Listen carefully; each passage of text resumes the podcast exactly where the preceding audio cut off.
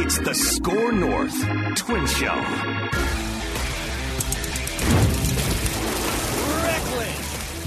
Oh, I, I screwed up the timing. I'm sorry. I think that was Let's pretty. do it again. That wasn't bad. That wasn't bad. no, I, I, oh, there we go. Reckless Oh. speculation. Yes. And happy winter meetings week, everybody.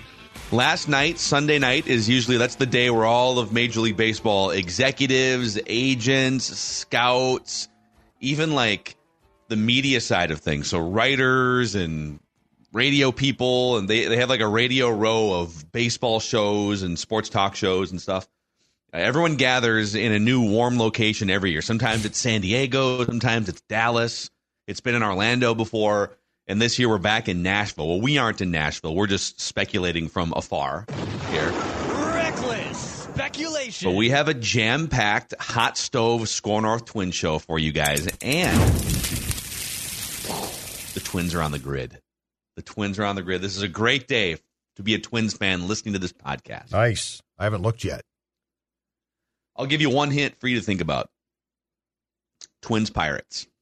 Oh, Okay. Some real fun, sure. a lot of think we've been there historical. Twins. I think We we've- I think we've been. This might be the third before. time I think that we've done Twins Yeah. Pirates before. Okay. and we've learned we've learned a few. Well, we'll, but we'll do that later in the show. We'll do Twins on the grid here. The uh, Twins transaction scoreboard. We're keeping track who has left the Twins and who has joined the Twins. It's still really early in the offseason here, and this is a big week for transactions to happen. So we'll see. But to this point, the best Twins team in 20 years in terms of accomplishments has lost their number one or like one B starter, Sonny Gray. They've lost Kenta Maeda, good rotation piece, and Emilio Pagan, one of their best relievers from last year. And also, Michael A. Taylor is a free agent, so right now he's gone. Donnie Barrows is a free agent, one of your key right handed bats. He's gone. Joey Gallo, addition by subtraction. Those guys are all gone as of right now. And the incoming scoreboard is crickets so far. Are you guys Zero. nervous at all here? Are you are you nervous or calm going into winter meetings week? I'm calm at this point. I'm calm because I I don't know if it's worth being ner- nervous about until we actually see it shake out. Um, there are definitely some areas where I would like to see him add, but you know, being completely honest with what they've said about their plan is, uh, I'm a little bit resigned too. Not that I'm going to be happy about being resigned, but I'm a little bit resigned. Like when you tell me we're going to have to cut payroll, and and you give a pretty wide, um, a wide area of what that might be when you're talking about cutting from what fifty plus million dollars. Uh, I'm curious, but I'm also not expecting a ton. And we can address that if we get to a point where it's very clear that they we're going to bring the payroll down to let's say I don't know twenty five million dollars or something like that. I would say A hundred, antsy. a hundred twenty-five, right? 125. So- yep. Oh, I was Excuse like, me. whoa, what, what No. report did you read? I know the 125 cheap- million. The pleds are No, cheap. my bad. Well, how cheap? 125. Okay. It's a Monday. I misspoke. Yeah, I would say antsy. I'm antsy. Hmm.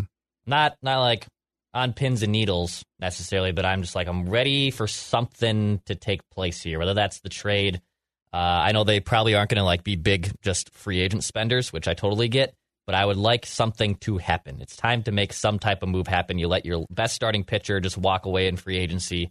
I would like something else to uh, to get some excitement here instead of just waiting on pins and needles for anything to happen. So get something done. Get something done. Please. It, it kind of feels like though the entire baseball world is waiting for Shohei Ohtani to sign because, and I guess I guess we could. I've got the Shohei stuff uh, in in kind of a different bin for us to get to here, like the latest big news coming out of the winter meetings. But just to bring it to the surface, that's a half billion dollar budget of money that like five or six teams are still trying to figure out if they have to allot for it. So one, I think once, and it sounds like that move could happen in the next week. Like Jon Morosi saying, he, there, there's there's two different things here. Number one, Shohei Ohtani and his camp aren't providing a ton of information, and like they're not really. They're, you'll have like with uh with with some of the American or Dominican or Venezuelan like the traditional free agents in baseball, where there's information pipelines that run through agents. It sounds like Shohei's camp is not part of that information pipeline. So even the like the best baseball insiders, the Ken Rosenthal's and the Jon Heymans are kind of like, I mean, I heard the Cubs are in and like the Wow. Dodgers, but we don't really know what this guy's thinking or where he wants to live or what he wants to do, and it's going to be a half billion dollar contract. So I want the mystery team, damn it. Everyone has a mystery team. Give me a mystery team. That's my Agreed, favorite dude. part. But the, the one thing baseball's got more than any other sport is the mystery team. I saw there was somebody out there last night.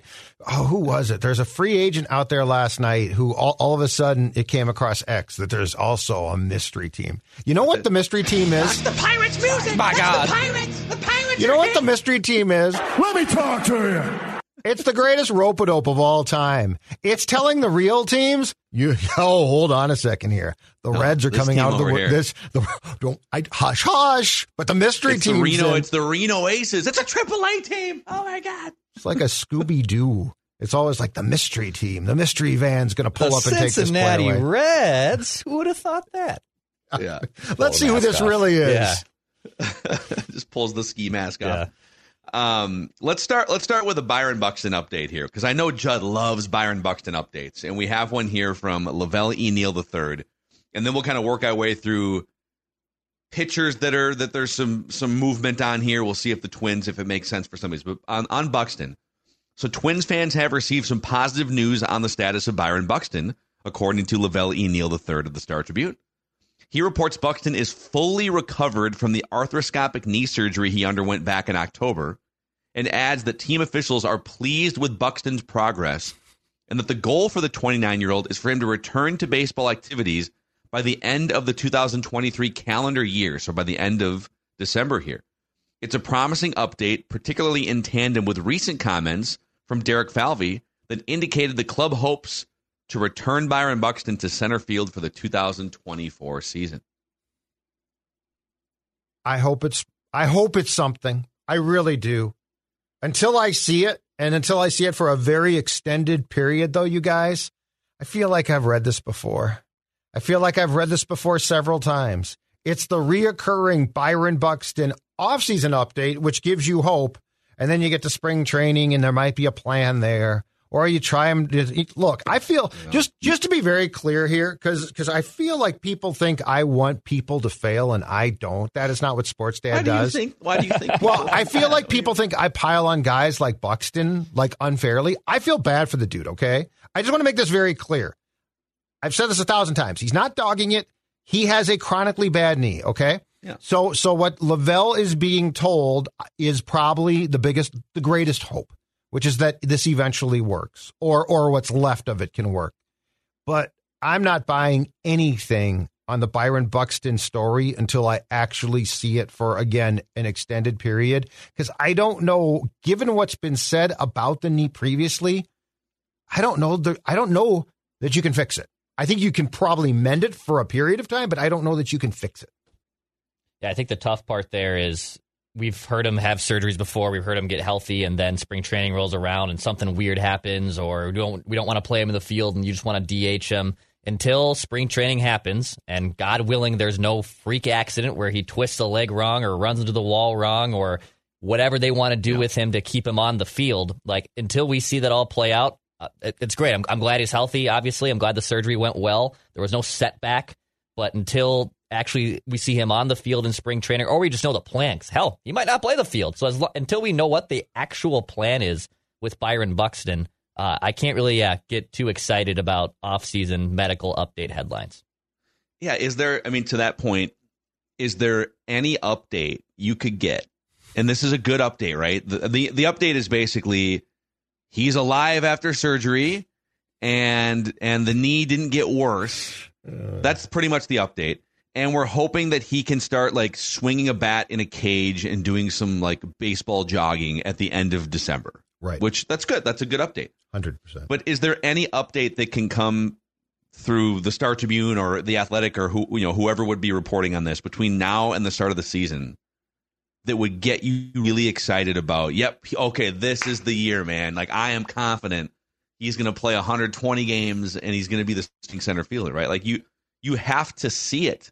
Yeah. You have to s- like, June is like the earliest that we would feel okay, okay. We've made it through a couple months. He's not playing every day, but he's out there, right? I mean, um, unless I'm wrong on this, there's nothing they can say that will make you feel confident right now. What what's the old saying that George Bush got mocked for? Fool me once, shame on you.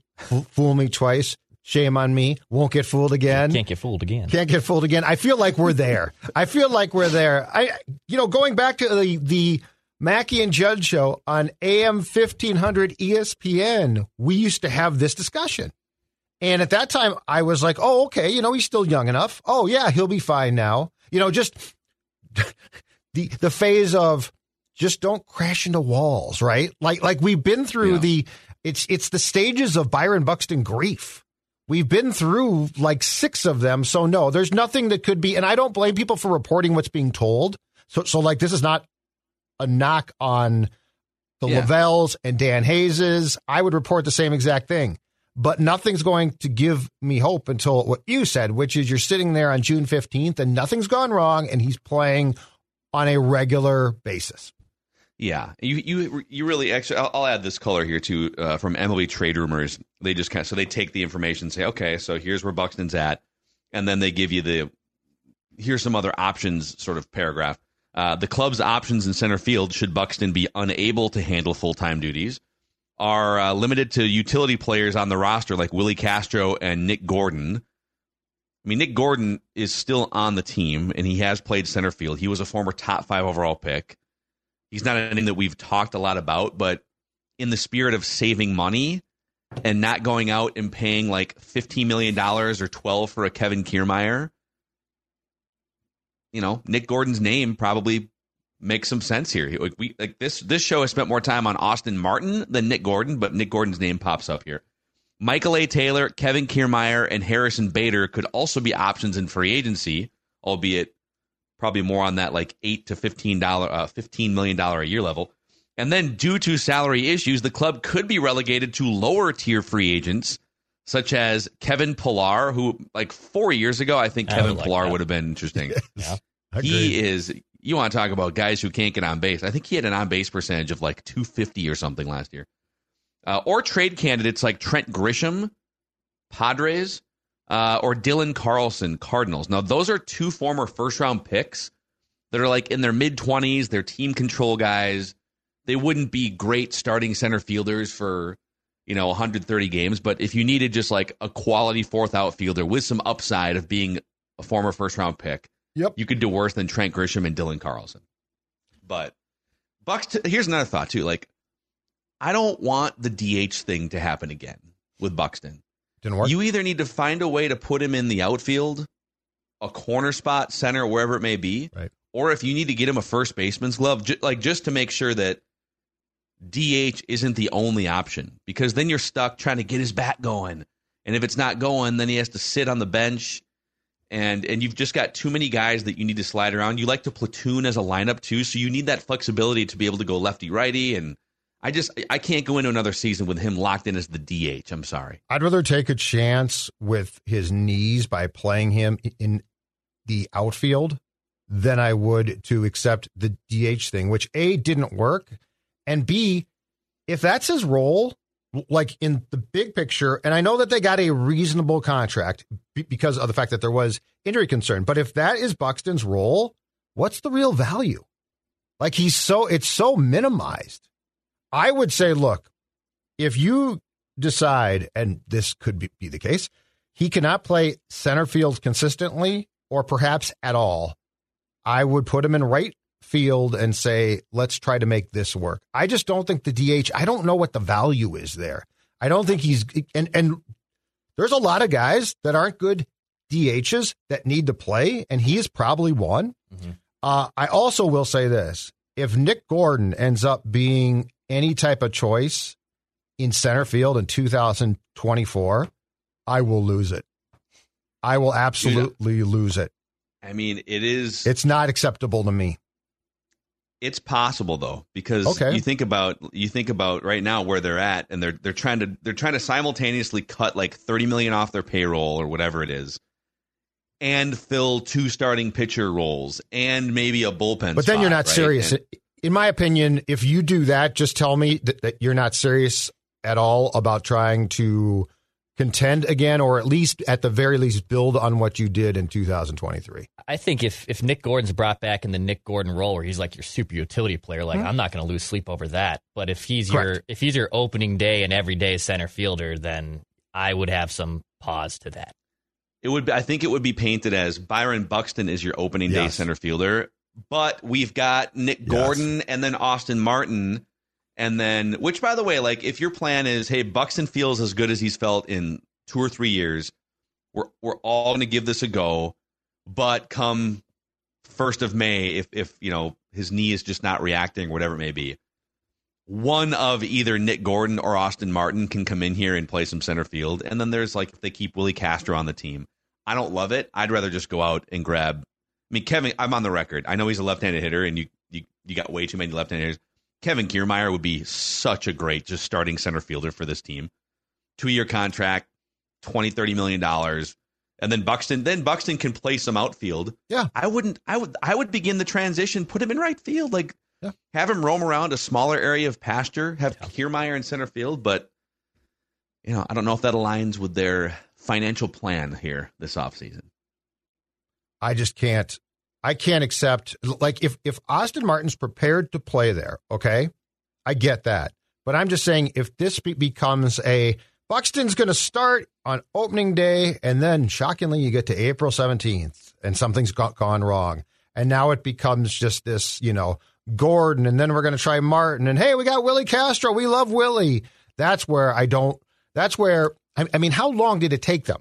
And I know that Taylor is not a great player. He's damn good in the outfield, though. But how long did it take them to finally take our suggestion that you need a real capable, but basically a 1B?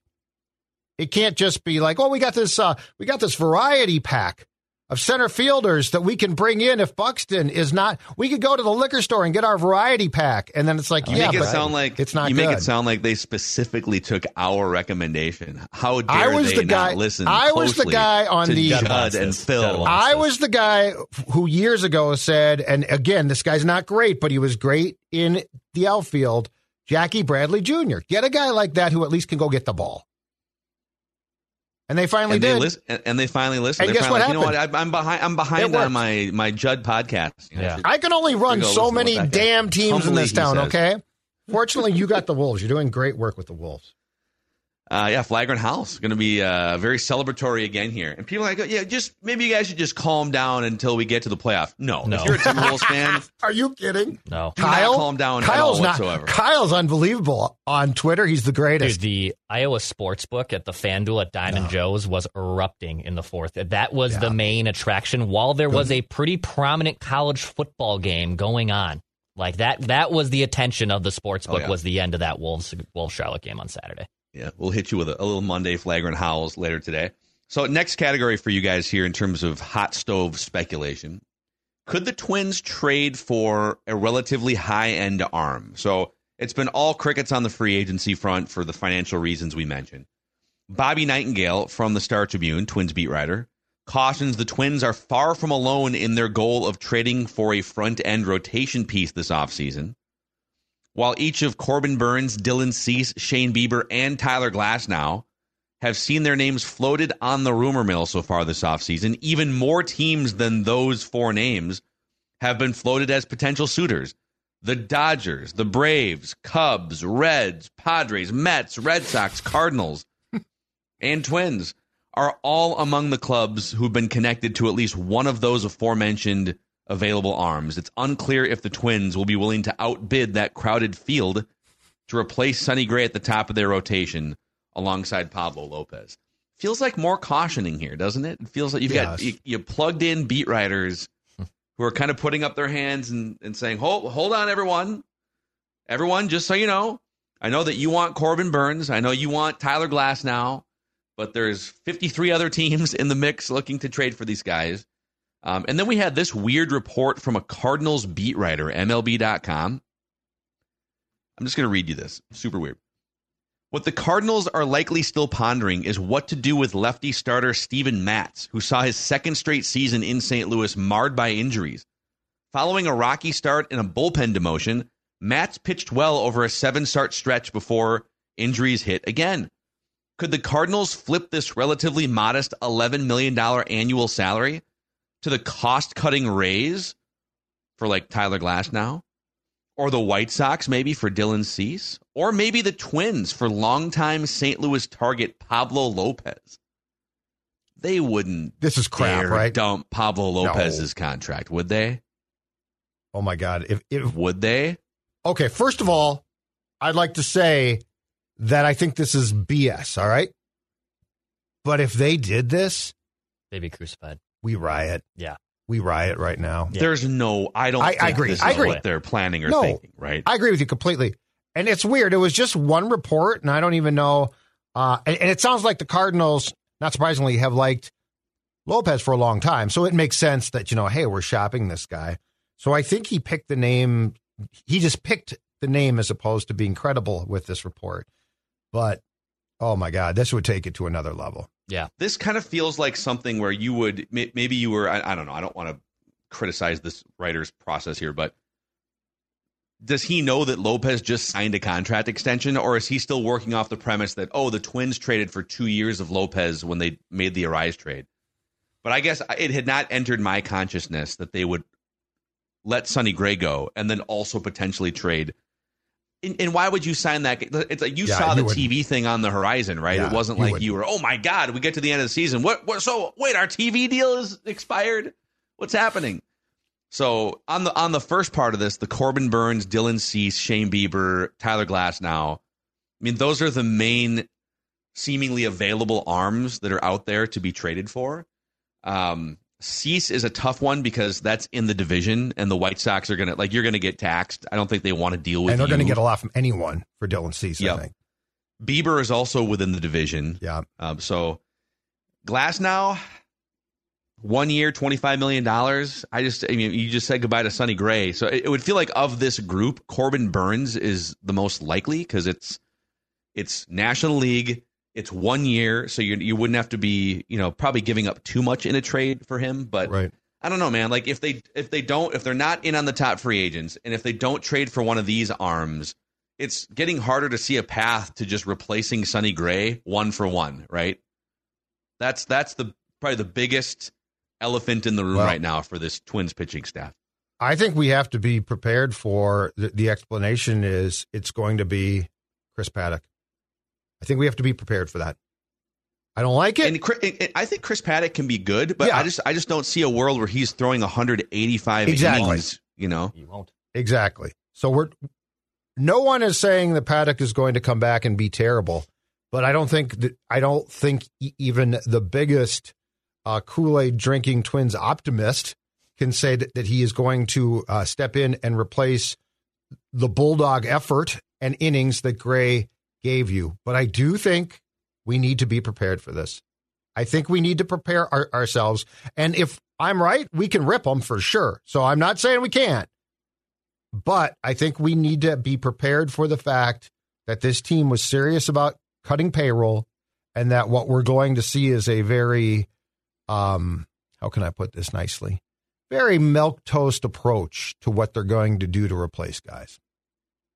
Yeah, unless they really trade for one of these starters. And I saw even, I know Jon Morosi had the report yesterday that, that Kepler could be a fit with Seattle, kind of moving and shaking some of their players. Ken Rosenthal also on uh, Monday morning threw out the idea of Bryan Woo or Bryce Miller also in that Mariners rotation who could be options that could be traded uh, this winter as well. So Seattle's kind of in this weird spot where they're clearly dumping some players, but they're also still acquiring. Like they're they're in potentially on Randy Arozarena, which is one of the best players in baseball too, sneakily. So um, if they can get a legit, if they can trade, which I think that's going to be it, uh, unless Corbin Burnes is the one year option, it kind of stinks because if the Twins didn't have this TV issue where they publicly said that they're not gonna they're gonna cut their payroll and they're not gonna have this additional money, Glasnow makes a ton of sense.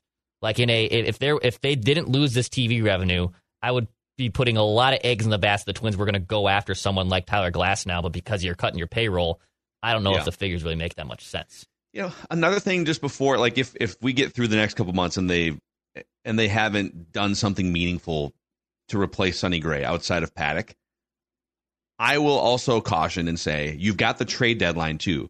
Starting the season, okay, let's see how Paddack looks. It's not a great division, the Tigers are, are probably going to be better, and and the Guardians are always competitive. We'll see what the White Sox churn out, especially if they're trading guys like Dylan Cease. Like I don't know what what their plan is for next year, but I don't think you need to come out gangbusters and start you know 20 and 8 to make sure that you're in the, like you're going to be in this division almost certainly if you can just kind of stay around 500 if, like if, if you start poorly and you're like 500 there will be opportunities to trade for pitchers at the deadline so th- that's the one thing about the winter meetings here and you get everyone together and like dodgers braves cubs like everyone needs a starting pitcher right now. Once you get to the trade deadline a lot of teams still need starting pitching but you're not in a bidding war with eight teams for like two starters in the musical chairs game. So it's not this isn't their only chance to add pitching, but it would be tough for fans to walk into Target Field on day one and be like, "All right, here we go, Chris Paddack. uh, this team. Let's build off what we did last year." And uh, oh, the payroll's down thirty million dollars, and Sonny Gray is pitching for a different team, and et cetera. Right? I guess what I don't get to is, is this though, from a business standpoint, if you're going to leave Bally's, and it sounds like they're like talking about a one year deal with Bally, which I think is be a terrible idea. But if you're going to leave Bally, and as Cory Provus said in, in his introductory press conference as the TV guy, that the blackouts are going to be go away. So now like all fans can stream games, which is awesome, and watch them. I think you got to be careful about how much excitement you're willing to lose. Like I like I know that your TV revenues are going to go down and crater a bit for at least a year or two years. But that being Yeah. said, if your model is, hey, let's get people to subscribe, watch Twins baseball, get them excited, you can't really turn around and say, you're excited, but we just cut, you know, $30 million in payroll. So, like, there has to be a give and take here of common sense because that product, if, if they stream their own games, is going to be theirs. Like, it doesn't make sense for them then to kill expectations because then you're going to have a lot of people who say, well, screw them. I'm not going to pay the going rate. What, 20 bucks a month, 25 bucks a- month? So there has to be like a business strategy here as well. If you're going to try to engage fans to buy your product to stream it, that doesn't say, well, we're sort of quitting a little bit, but you should watch us. Yeah, I let's go down the broadcast path here too. Um, I love I love the fact that Provus has been announced because we haven't done a twin show since that announcement late last week. I think this is a very pro Cory Provus show here, the Score Our Twin show, and we'll get him on at some point here, maybe in the next couple weeks to to uh, chop it up. I also love what he said about the lack of blackouts or blackouts going away. That's been baseball's one of their biggest marketing problems. I feel like of all the things we talk about, pace of play and you know, you got some of these, the top players in baseball are not household names like they would have been 20, 30, 40 years ago, and they so they have marketing problems. But part of their marketing problem is it's really hard to watch local games on a modern device. You know, like if last season, for instance, I am a YouTube TV, so for my cable package or whatever, it's YouTube TV. But then I've got phone, computer, like I've got all these different screens I could easily lean on but I can't watch through the Bally's app. Not shockingly, not because the Bally's app was non-functional, which has been the problem for Timberwolves and Wild fans. They won't let you just pay a subscription online. You have to either watch through Comcast, Xfinity, or DirecTV. And so there, you know, Dave St. Peter comes out, and I, I think it was him that was quoted like a month ago saying, "We feel like we're only reaching maybe a quarter of Twins fans in Twins territory with just how media has evolved faster than our you know the contracts that we've signed. So just let me if I'm out to eat on a Tuesday in the summertime, if I'm at, you know, if you're a parent, you're at your kid's baseball game or whatever, you're bouncing around, there's 162 games, let me watch a game out and about on my phone. Right. You know, don't don't try to dictate where and how I watch your product. So if they can just make Twins games widely accessible and all baseball games, be the most available sport to watch. The NFL is the most sit down and carve out a time. Like this is appointment viewing sport to watch. Baseball just needs to be background noise whenever you want it, right? Let me just pop it up on my phone, on my tablet, and make it super easy. So I, I do love what I'm hearing. Provus and lack of blackouts. I mean, ESPN Plus has been great for hockey for that. Like hockey fans get all these hockey games just at their disposal for, for the five dollars a month or whatever it is. I have the bundle Mhm. with Disney, so um, it's, it's included in that bundle. But that's phenomenal for Twins fans, where or uh, for NHL fans that get to watch all these hockey games at their disposal. I know Judd and I love it, and for the for the for baseball and for the Twins, you know, it's just them. I think trying to get better ways. Yeah, to get their fans more engaged and more available to, available to them. Like I have my means to watch games. I have a Chromebook that sits plugged into my television. It mm. doesn't move. It doesn't go anywhere else. It stands right there, and that's where I watch all my games. But I will gladly pay for a working twenty dollars a month service that provides all of that. And if baseball wants to, you know, just have a traditional broadcast game, if they want to have something on the side like we've seen from ESPN doing with, you know, Manning cast and other things, I think that would be cool too. Like there's a there's a few different paths I think baseball can do to get their fans much more engaged. And I, I think the thing too is so if the Twins do indeed go back to Bally Sports North for what I think is basically going to be the last year of their existence, now even if they lift the streaming things, if they're streaming through Bally, we're still going to have the same problems. Like this is a continuing problem.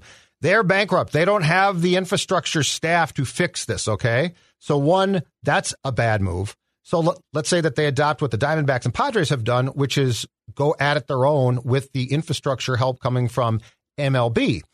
Yeah. Well, then that is that's baseball and the Twins are going to it's basically a direct to consumer product, right? So the, the Bally's are gone. It's going to be it's going to be a direct to you from them. And that's my point about the payroll though. Cuz then you've got to be careful. Like like you you had a stadium for that um, Toronto both those Toronto playoff games filled with like young baseball fans who got, you know, cheaper tickets because those games weren't sellouts and absolutely loved it. So there's a very good chance that you created some baseball fans. Lifting the blackouts is awesome because those are the people who would probably, who probably, you know, their parents get cable. They sure as hell don't. But then are you going to come back when you get off to a bad start or there's no excitement and say, well, just pay the fee and just wait for us to improve again? So like that's the thing is I'm not saying that they they have to go out and top their 2023 payroll, but I am saying that there has to be a thought of, okay, how do we harness the excitement? And if that causes us to take some short term financial hit, can we make that up long term? Because we're certainly going to have more subscribers. Like that's you know, the question. It sounds to me like Bally's has a problem with their electrical systems shorting out, right? Maybe maybe no. Bally's should call our friends at Finch Home Solutions, Judd. That's absolutely true. Absolutely. Let's see that fan. Oh, thank you very much. Finch Home Solutions. Cody Finch and his team do a fantastic job. In, in fact, I am looking right now at uh, finchhomesolutions.com. Website just updated. I'm going to read you guys some of the things that Finch Home Solutions electronically can help you with because it is a wide list of things remodels, upgrades uh, to current systems, additional lighting, electrical servicing, storm damage, breakers tripping, flickering lights. The thing is, their goal is to ensure that your home's electric systems are functioning safely and efficiently, and there's nothing more important than that. Not to mention the fact that Cody and his team, big time Minnesota sports fans. So if you want to jump on board with a SKOR North team, one of the best out there, it is Finch Home Solutions. Again, finchhomesolutions.com is where you start. Can even book an appointment there, finchhomesolutions.com. Also, uh, if your home, maybe it's the electrical systems are great because you just talked to Finch, but maybe your carpets are dirty. Maybe your home itself needs to be cleaned thoroughly. That's where Zerorez comes in. Make sure your home is ready for the holidays. You got family gatherings. I just got an email about a family gathering. Uh, get your house in order. Get it clean. There's no better way to deep clean your house and avoid the DIY cleaning than Zerorez, which has a 4.9 star rating out of 5 on Google with over 17,000 reviews. Call Zerorez today and ask for the Phil Mackey or SKOR North special, which is three rooms, zero resified, starting at just $129. And this month, $75 off when you get your air ducts cleaned as well. That's 9520 res or zerorezminnesota.com. Say you want the Phil Mackey or SKOR North special. Spell it forwards or backwards, it spells the same. Zerorez. Reckless speculation. Okay, back to the hot stove here, boys. Just kind of going more of a league wide look. The latest on Shohei Ohtani via MLB trade rumors. The numbers continue to escalate for Ohtani, according to Jon Heyman of the New York Post, who says Ohtani is believed to already have received multiple bids well north of a half billion dollars. And some speculate he could even wind up as baseball's first $600 million player. Hmm. The known suitors are the Angels, Dodgers, Blue Jays, Giants, and Cubs. And the teams that recently took themselves out of the running, or maybe were told that they are out of the running Red Sox, Rangers, and Mets. MLB Network's Jon Morosi hears from a source that Ohtani is likely to make his choice within the week. So let's say it's Angels, going back to the Angels, or going to the Dodgers, Blue Jays, Giants, or Cubs. Where do you want to see Shohei Ohtani play baseball? I think it'd be fun to see him with the Cubs. Um, but I'm very torn, and he's a great player on his real worth based on the, the fact that he's had what elbow slash Tommy John type of surgery twice now. And, you know, the pitching thing at some point in time here, it's going to get a bit dicey. Mm-hmm. I think it'd be fun with the Cubs. That's my personal opinion, but I, I also am biased because I, I grew up as a WGN kid watching Cubs games on cable. But I that price tag would make me nervous. Now, and I know that, that he would draw fans for sure. And so you'd get some of that back just from the publicity and ticket sales and TV, blah, blah, blah. Um, Cubs is my choice. This is one where it make the price tag definitely makes me nervous. I mean, yeah, I even saw the Braves are interested. Like, there's there's a lot of good contenders that could that could land him. I mean, he's going to command one of the biggest deals of all time. He's a two way superstar player. He's been able to do things that no one's ever seen being able to get done like 100 plus years in baseball and guys used to pitch and hit. Um, if you're asking me too, like, would I sign up for this? Because I do think he's the best player in baseball. I, I wouldn't be completely out on it. Like if there was five hundred million dollars to throw around, hell yeah, give me oh, Shohei Ohtani. Your hot take is that you wouldn't be out on signing Shohei Ohtani. I think there's a lot of teams that are against giving someone five hundred million dollars. I think there are some pauses there for sure. And I mean, I would, yeah, own, own, owners, yeah. of course, yeah. Like he would be awesome on the Twins, and like I wouldn't care as much about the art. like if he can pitch for a few years, great, because you know you're going to take a bath on the back end of this contract, like mm-hmm. every yeah. other contract. yeah. yeah, that makes me nervous too. I go Cubs too. I think Cubs would be a blast. Yeah, put him in Wrigley Field. The Dodgers would be the buzzkill if he just goes from the Angels to the Dodgers and stays in L.A. and like, okay, the cool. The Dodgers just got another really expensive, awesome player. Like, yeah. Well, and it, on that. And full disclosure too, at 54, I don't stay up for West Coast games now. I gotta go bed. Right. Like, Selfishly, like, put him in the Midwest. Like yeah. I, I've always wanted Mike Trout, East Coast, Midwest. Right. Like it's not as much fun. I'm sorry, but I do not stay up. I, I used to, but I don't see, hey, it's the Dodgers Padres coming up a, a second game, you know, tonight. It's like, I, I got to go to bed, folks. If, if he doesn't, and he's probably not going back to the Angels, but the Angels are still technically in the mix. If he doesn't go back to the Angels, I think there's a good chance that the Angels start shopping Mike Trout. Oh, I agree. In fact, I, I have that as a write that down from a day that you were out. I agree with you completely. And, and part of that is one, you know, the Angels wanted to trade, their, their GM wanted to trade Ohtani two years ago now, and their owner went ballistic. He's like, we're not trading him. He's the greatest player. But can you imagine the return? And I think that there's a case to be made that if you're going to lose Ohtani, it makes sense to try and get a really nice package for Trout. The problem is Trout's contract is sticker shock as well. So you're going to have it. I'm not saying across the board you, you can't trade him, but it would be again a very exclusive club, probably of bidders. Yeah. Uh, another interesting story from last night. The, so the Mariners just pulled a weird trade with the Braves. They uh, they traded Jarred Kelenic, who was once their top prospect. He's an outfielder who finally had like a pretty decent season in the big league last year.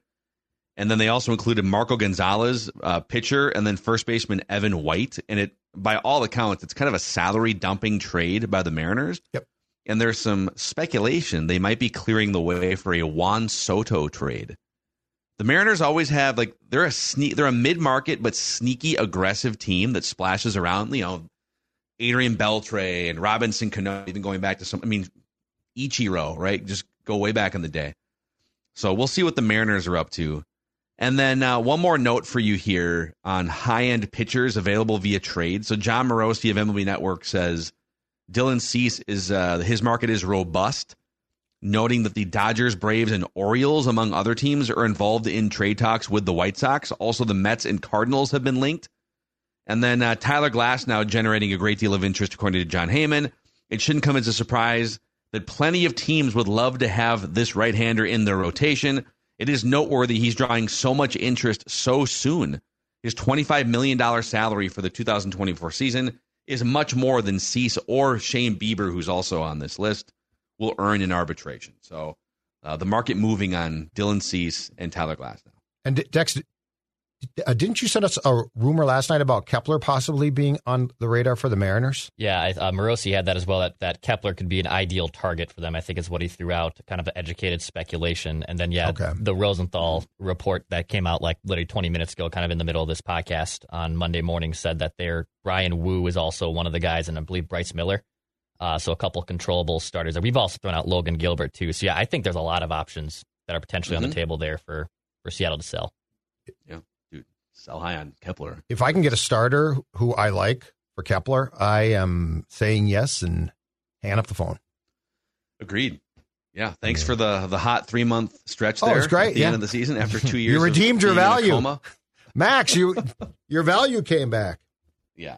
So so there's there's the roundup, and we're gonna hit you with multiple episodes of the SKOR North Twin Show this week. So we'll keep an eye on on what's happening or what's not happening because right now they've been one of the more quiet teams. If you take all the playoff teams from last year, they're probably the quietest so far in terms of reports and rumors and speculation. So.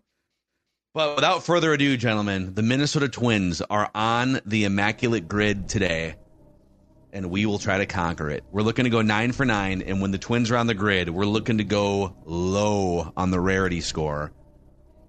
Interesting here. We got two non team categories for Judd. So we're looking for a twin who was a pirate, a twin with 200 career wins as a pitcher. And that doesn't mean all 200 with the Twins. It just means a 200 win pitcher that was a twin or Like a a- senator. Like a Steve Carlton. Could be a Steve Carlton. He had 300 wins, I believe. Yep. Uh, a twin who was an all star. We're looking for a Blue Jay who was a pirate. A lot of crossover there, too, I feel like. Or at least there's some interesting names. Uh, a Blue Jay who was a 200 win pitcher and a Blue Jay all star. And then a red pirate, a red with 200 career wins, and then a red who was an all star. Where do you guys want to start? Let's talk out the Twins Pirates options here. Okay. I got my trusty pen here. All right. Oh, uh, so many. So many. Oh, yeah. options.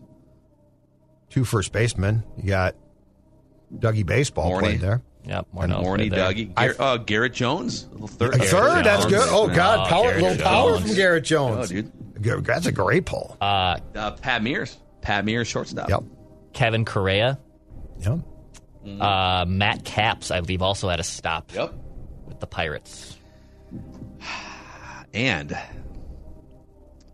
think it was 2011 or 2012. Obscure reliever alert Oh God. From the Mackey beat writing days.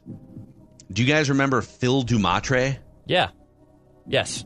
You pitched for the Pirates. He's kind of a soft tossing righty. He was Yes. he was a pirate before he was a twin. They acquired him, I believe, Mm. from off waivers from the Pirates or in some small trade with the Pirates. Not to be confused with Ryan Dom- Ryan Doumit, Ryan who, Doumit. was- Ryan Doumit. who had the wild Yep. eyes. Yep. Liriano. Although we could use Liriano for Pirates and uh, Blue Jays. Yeah, Dumatrait is. Yeah, we could do that. Dumatrait again. I bet that's going to be 0.01 percent, right? Uh, we yeah, I mean, I mean, that's going to be the most. whenever we have an, an obscure Yeah, reliever from the early 2010s, it's an advantage. it's hard to beat that. All right. Phil Dumatrait. Nice. Point What is it? zero zero seven. Yep. Oh, Look at that. Look at that face. He's Great. just happy. He's, he he's so happy to be on the grid right now. That might be one of our lowest scores ever for an individual go. tile. Okay, 200. You want to do 200 win pitchers? You want to do all all stars? I mean, Yeah. Let's let's let's start with let's just go down the grid. Let's let's do wins. okay. Um. So another Walter Johnson. probably Walter high. Johnson. It's probably really high. Uh, Senator. Bartolo Colon. Yeah, I was going to say a Steve Colon, Carlton, sure. Bartolo Colon, guys who are obvious but not obvious twins are probably the best. Like Bert's going to be Um, hot, real high.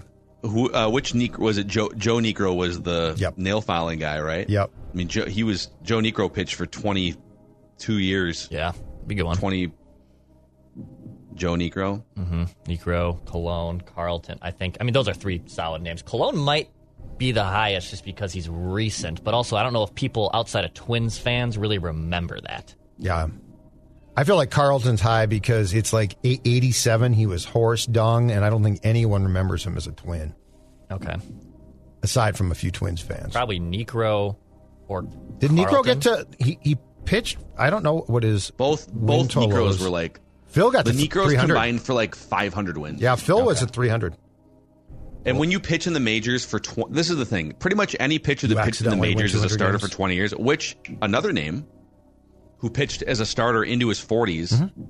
Kenny Rogers, Ooh, Kenny Rogers. Mm-hmm. the gambling man. And Kenny Rogers was like an all-star caliber pitcher for multiple years with Texas Yeah, and Detroit too, didn't Tigers, he? Wasn't he like in their World Series yeah, rotation? he was. Oh, six. He was. Yeah.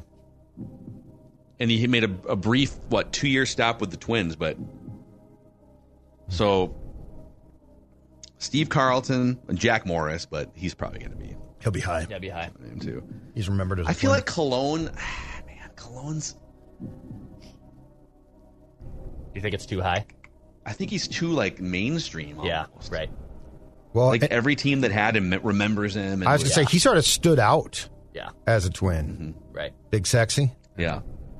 So Carlton did not stand out as a twin. Joe Niekro did, but for nail file reasons. I'm pretty confident on Kenny Rogers. I, I wouldn't. I don't think he got to 300, but getting to 200 wins No, when he he's didn't pitched in the majors for like 18 or 20 years. You literally have to average like nine or 10 wins a year for. Yep. Kenny, we can pull it. What do you guys think, Kenny or Steve Carlton Hmm. It's probably pretty close. for a rarity score? I feel like Carlton because with I know Kenny Rogers pitched in the '90s too, but like Carlton would pitch in the '80s and and into the earlier '90s, right? Like pitchers were getting a lot more wins back then. Oh yeah, he's he's uh he's in the uh 300 win club. I just don't know. gotcha. like I'm trying to think of twins who are identified. Yeah. Are you? Yeah, yeah. There's no debate. Steve Carlton had 300 plus wins. yeah. That's not. That would not be the debate. The question is: Is Kenny Rogers or Steve Carlton remembered less as a twin? Right. Who's the more obscure answer here? Or Joe Niekro?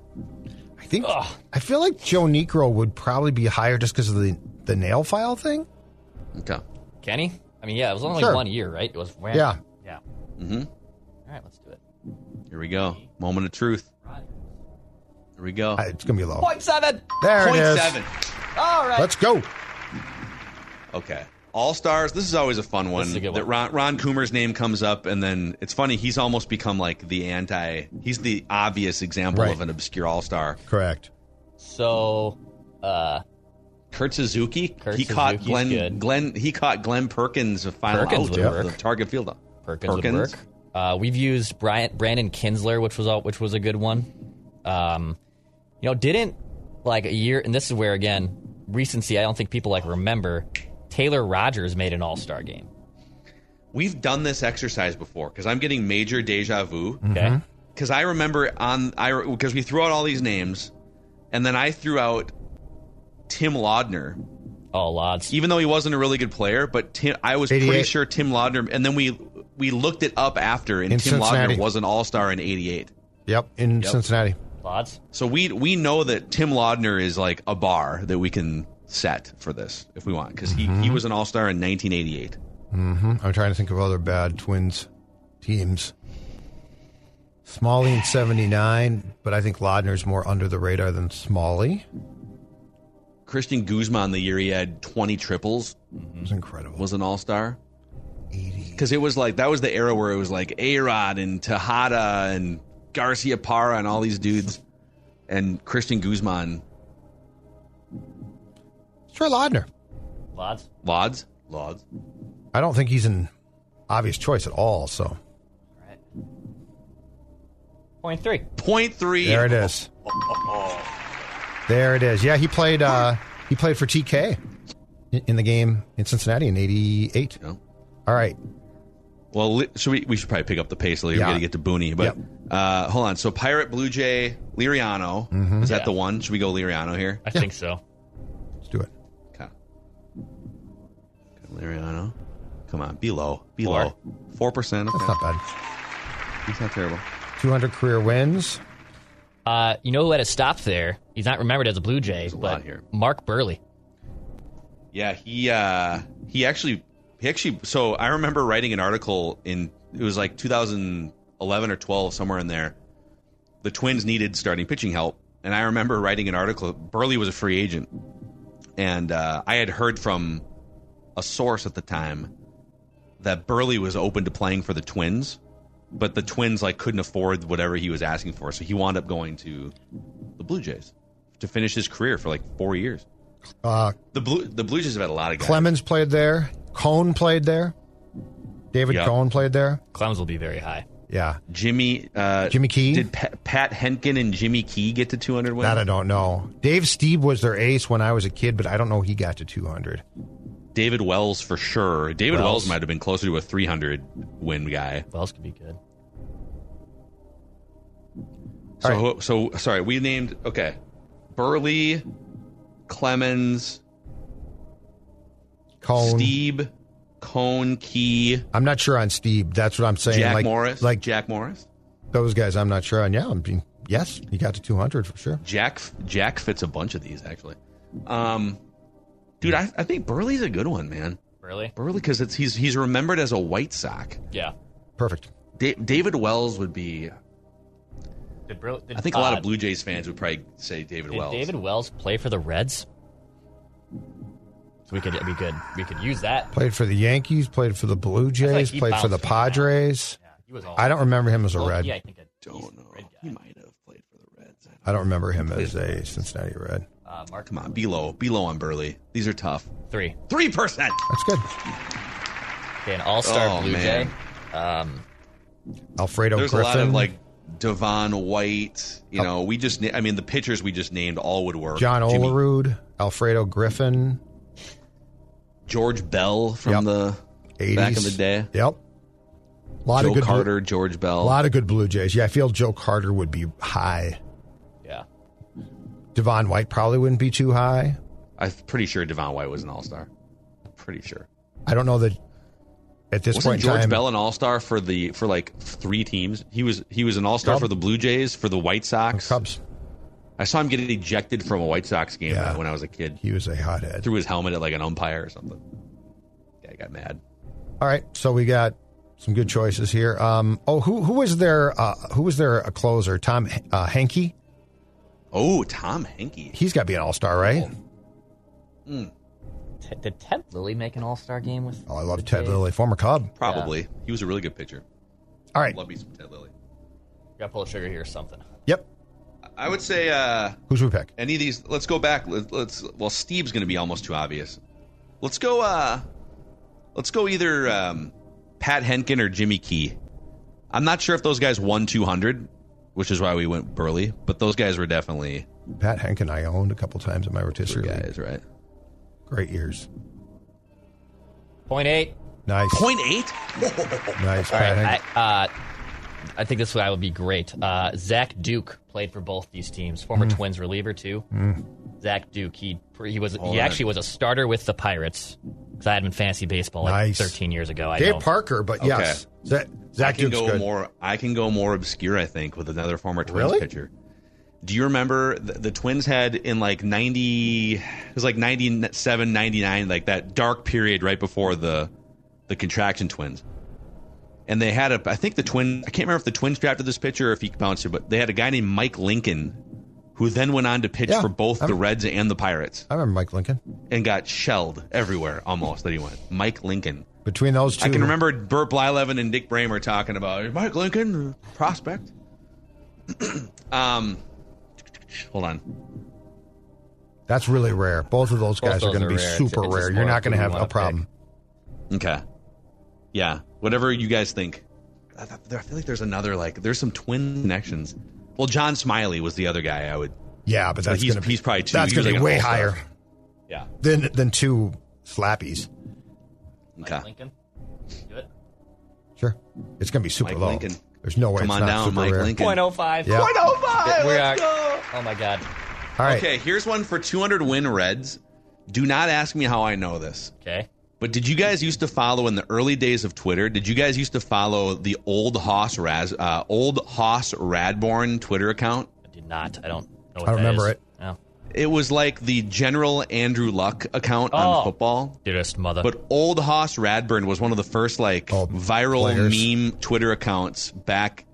He was in the 1800s. He pitched in like the 1880s and 1890s. Sure. He once won, I believe, 60 games in one season and pitched like 500 innings. I mean, this is back in like back in the day. Hey, right? Cy Young, yeah. Ah. Cy. He tore it pitched up. for both the Red Sox and the Reds in his career Okay. And his name is Old Hoss Radbourn. Now, if there's other names here, he's a he's become like a cult favorite meme. It's the Red in- baby, it in. back I then. just want to type this in. Okay. Old Hoss Red- Oh, yeah, yeah, yeah. Hit it, hit it. I want it. to type it in. Let's go. I don't remember this at All at all. right. That's hilarious. Two percent. Oh, dude. look at That's him! right. Look at how good looking he was. And you, and it's crazy. You said two. How is two percent? Because if you're like a hardcore baseball fan who's also on Twitter a lot from like ten years ago, he's. I, I don't know if he still exists or not on Twitter, but I can't believe he lived lo- long enough to adopt a Twitter account. That's A great. red- a Good for Reds old all-star. Hoss. Hoss Radbourn, Uh, Sean Casey, Aaron Boone. Jose- Tony Tony Jose Perez. Rio, Aaron Boone. Is it too obvious to say? Because he made it right before he got here. Sonny Gray. like, dude, like Yeah, I feel I don't- like I don't. might. I don't think of, but like no one thinks of Right. Reds players as Yeah. Sonny Gray. Like they think of uh, you know Votto and Paul O'Neill. Phillips and Paul Peel. O'Neill. Dude. But wouldn't that be obvious too? Or how long was he there? Paul Uh, O'Neill he- started his career there before he went to the Yankees. Yeah, so he got that's traded. where like think of this from a Reds fan perspective. They're they're picking obvious like the major ones are going to be obvious ones. Mm-hmm. So Joe Morgan. Do they do they think about the old? That's what I'm saying. Is is Johnny is newer, Bench, Joe Morgan. Well, but like Dave, Pete Rose. But I'm saying with I think Tony Perez, Dave, Davey Concepcion. Like there's a but but I mean, heck, take a shot on Gray. I don't mind that. I don't either. I mean, I'm fine with it. Yeah, Chris Sabo. We we've been trying to use Chris Sabo Oh, as Chris a red Sabo. for a lot of these. yeah. His kid left us. We've never been we're able to pull the Chris about Sabo her. trigger. Sonny Gray. Oh my God, it was a 13. Thirteen. grade. Oh, rarity man. score. He was point eight. Point he eight. Was point eight. Point eight. There you go. Look at this grid. Wow, dude, this is a grid. That's incredible. Eight of the 13 was oh, two squares. Beautiful. That's incredible. Oh wow. Oh my! Only so on the 200 win pitchers, the Blue Jays. What? I thought we named like six Blue Jays. Oh, we, Only s- only six 200 win. We named. The win sorts. Did we name all of them? We named Clemens. well, we might have been o- over our skis on some of those. Yeah. Well, we named Clemens, Jack Morris, David Wells, Mark Buehrle, Yep. And then we floated. I don't know. Dave we floated Stieb- like Jimmy Key, Hentgen. We might have named every one of the Blue Jays one. Dave Stieb. I don't know if he got there or not, but yeah, I'm not sure Hentgen got there. Hold on. he might not have. Hentgen was really good for like I feel like five or six years. I don't feel. 90s. Yeah, I don't think he, he had longevity on his side. That's what I was worried about. Stieb too. He pitched for a long time, but I'm not sure he got. To, um, no, Pat Hentgen won 131 games. Hmm. So, Oh wow. glad we didn't guess him for that. Yeah, some of those guys like you got to think of like who pitched for like 15 or 20 years for the 200 win guys. Yeah, Dave. Ste- Or if you're old Hoss Radbourn, Hold on, hold on, let's look this. Dave Stieb Yes, pitched for guys got these. 16 years. He only got to 176 wins. So, Okay, his name was Charles Radbourn, and uh, he was five foot nine, 168 pounds, born in 1854 in Rochester, New York. He's a Oh. Hall of Famer. He's a Hall of Famer. His career started with the Providence Grays, and then he went to the Boston Red Sox and the Cincinnati Reds, or whatever they, whatever iteration of the Reds they were called. Was it the Red Legs? Probably back in the yep, uh, the Red Legs. late 1800s. And Old Hoss Radbourn in 1884, he started 75 games. He went 60 and 12 with a 1.38 earned run average and pitched 678 innings with 441 strikeouts. Old Hoss Radbourn. Old Hoss. Old Hoss. Old Hoss. That's awesome. I don't remember that account. So, yeah, it had uh, it spoke as if you would be like living in the 1800s. Like Derek okay. Derek Jeter went to Derek Jeter's, you know, um, Blackburn, whatever, or blacksmith, you know, whatever. Anyways, it was a relic from the early Twitter days. Very but nice. 13 rarity score. All right, boys. Uh, there's your hour long episode of the SKOR North Twin Show here. Please give us a five star rating and a positive review on Apple Podcasts. We'll see you guys for some more reckless hot stove speculation this week. Reckless speculation.